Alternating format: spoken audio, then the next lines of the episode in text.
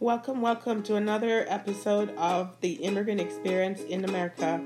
I am happy to close out the month of February with part two of my story, my personal story, where I talk about the amazing opportunities that came along my path and people who helped along the way to get me uh, to some success and uh, closer to my American dream.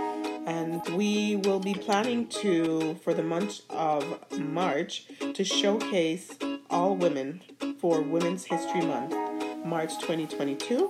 We will be sharing as many stories as we can get recorded and to share as um, often as we can we know our general episodes are released every Wednesday, but for the month of March to celebrate women immigrants in the United States, we will be sharing as many stories. So check back frequently, as frequently as every other day or every three days.